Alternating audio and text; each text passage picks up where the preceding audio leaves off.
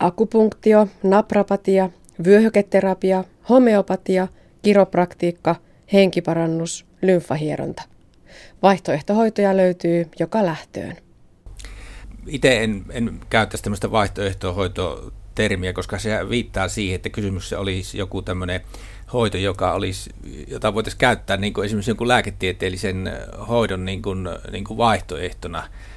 Ja samoin, samoin niin kuin joskus puhutaan täydentävistä hoidoista, niin sekin antaa ymmärtää sen, että kun on lääketieteellinen hoito, niin sen päälle tarvitaan sitten vielä jotakin, jotakin muuta hoitoa. Että, että mä itse mieluummin puhun uskomuslääkinnästä tai sitten, sitten kaikista mieluutin puoskaroinnista. Siitähän tässä näissä vaihtoehtohoidoissa on kysymys.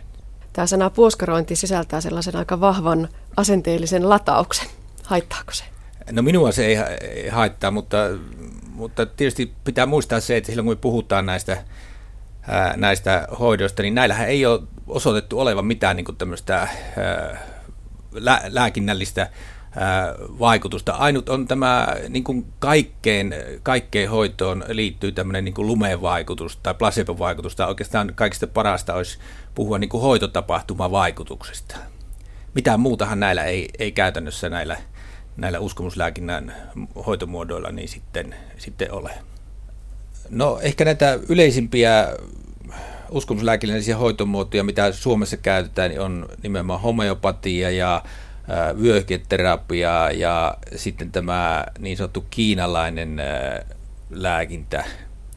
Ja, ja sitten on, on valtava joukko kaikkea muuta tämmöistä niin kuin sekalaista hoitoa. Uskomuslääkintä on vaarallista siinä mielessä, että sillähän ei saavuteta mitään niin tämmöistä lääkinnällistä vastetta. Että ainut on tämä tämmöinen lume placebo-vaikutus, eli niin sanottu hoitotapahtuma-vaikutus, ja ihmisiä on, on epäeettistä niin kuin altistaa hoidoille, joista ei käytännössä ne hyödy mitään. Ja, ja toisaalta niin meillä terveydenhuollossa on koko ajan pulaa, pulaa rahasta ja resursseita, ja meidän entistä enemmän pitää terveydenhuollossa kiinnittää huomiota siihen, että hoidot, mitkä annetaan, niin ne on kustannusvaikuttavia. No voiko sanoa näin yksi selitteisen jyrkästi, että että tuota, vaihtoehtolääkinnällä tai uskomuslääkinnällä, puoskaroinnilla, sillä ei ole tieteellistä osoitettua tehoa. Kyllä, näin voi sanoa. Ja, ja jos niillä olisi, niin nehän olisi imuroitu välittömästi tänne, tänne viralliseen terveydenhuoltoon. Mutta just, just sen takia, koska niillä ei ole oso, pysty osoittamaan, että niillä on mitään tämmöistä lääkinnällistä vaikutusta tämän hoitotapahtuman vaikutuksen lisäksi, niin, niin, niin sen takia ne on täällä lääke, lääketieteen ja terveydenhuollon ulkopuolella.